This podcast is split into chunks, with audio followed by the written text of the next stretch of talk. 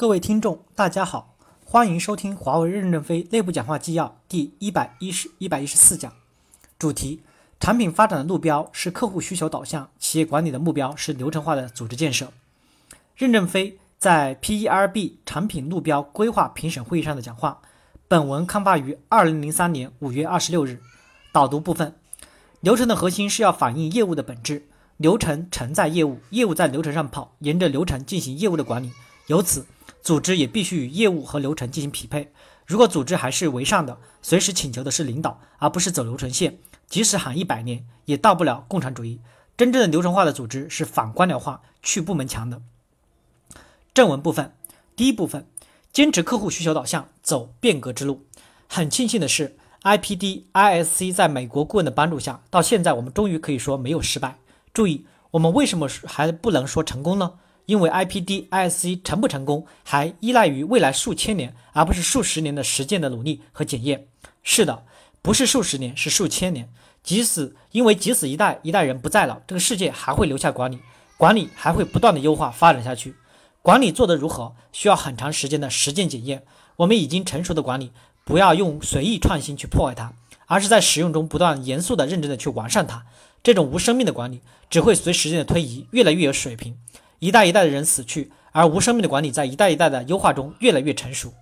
在管理上，有时候需要别人带着我们走路，就像一个小孩需要保姆、靠幼儿园的老师带着走路一样。但是一个人终究要自己站起来走路，一直走下去，我们的管理也要靠自己。师傅领进门，修行靠自身。我们的 IPD ISC 的变革也是这样的道理。现在分析一下，美国顾问提供的 IPD ISC 有没有用？有没有价值？是有价值的。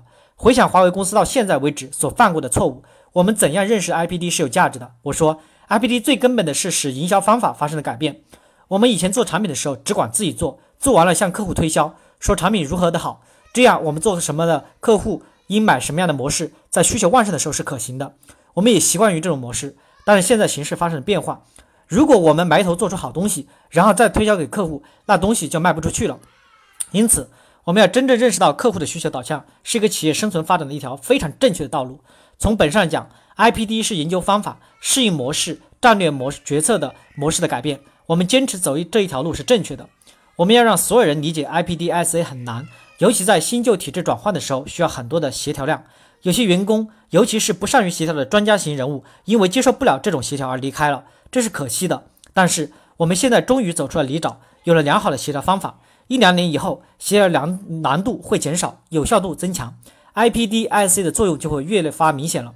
二，融入客户，理解需求。我们说我们要以客户需求为导向，但是客户需求是什么呢？不知道，因为我们没有去调查，没有融进去。让我们看一个例子，波音公司在777客机上是成功的。波音在设计七七的时候，不是说自己先去设计一架飞机，而是把各大航空公司的采购主管纳入 PDT 中，由各采购主管讨论一下带飞机是怎么样的，有什么需求，多少个座位，有什么样的设置，他们所有的思想就全部体现在设计中了。这就是产品的路标，就是客户的需求导向。产品路标不是自己画的，而是来自于客户。我把最近去美国的工作的行为戏称为“冬天去北极”，为什么？IT 那么冷，美国人大量的失业，还去美国，不是冬天去北极吗？我们在开发上不能冬天去北极，我们一定要真正的明白客户需求导向，在客户需求导向上坚定不移。在这里，我们要强调，在任何时候都不要忘记客户需求导向。我们在 NGN 走过一段弯路，在三级产品上，我也提出，只有能让一个外行随随便便打开通手机，那才说明我们的系统是好的。我们要真正的认识到客户需求导向这个问题，大家不要因为我批评了某个人而不高兴。我们都是为了客户需求而进行的自我批判，要认识客户需求导向这个真理。枪声就是命令，我们说需求就是命令，我们一定要重视客户的需求。以后的 IT ITB 人员要对有有对市场的灵敏嗅觉，就像香水设计师一样，能够灵敏的区分各种香水。不能区分就不能当 IRB 人员。这种嗅觉就是对客户需求的感觉。那么这种嗅觉能力来自于哪里？来自于客户，来自于与客户的聊天吃饭。我一直给大家举正保用的例子，正保用为什么会进步很快？就是因为它与客户的交流多。我们的接入网、商业网、接入服务器等概念都来自于与客户的交流，实际上就是客户的发明。很多知识智慧在客户手中，我们要多与客户打交道，乐意听取客户的意见。客户骂你的时候，就是客户最厉害的时候地方。客户的困难就是需求。三，把握节奏，坚持客户需求导向。我们产品开发中最大的问题就是简单的功能做不好，而复杂的东西做得很好。为什么呢？简单的东西大家不喜欢，这就是因为技术导向，而不是客户需求导向。我认为在相当长的一段时间内，不可能再有技术导向了。在牛顿所处的时代，一个科学家可以把一个时代所有的自然现象都解释清楚。一个新技术会出，一个新技术出现会带来商机，但现在的新技术的突破只能作为一个参考，不一定会带来很好的商机。可是，对一个具有良好组织体系的公司，与具有 IPDSC 的流程的公司，当发现一个新技术影响到客户需求的时候，就可以马上把这个技术吸纳过进来。因此说，流程也是一种保障。曾经看到过一句话：“崇高是崇高者自己的墓志铭。”这多少说明了我们在产品研发上不能技术导向，一味追求技术领先，在公司的动作发展上面也要把握好自己的节奏。现在技术发展很快，大大超过了客户需求，不能及时产生效果。时代已经赋予了你们新的使命，你们是负责产品路标的，这个路标是把华为带下天堂还是地狱，是决定于你们的。华为的前途也靠你们了。四，坚持理性的客户需求导向。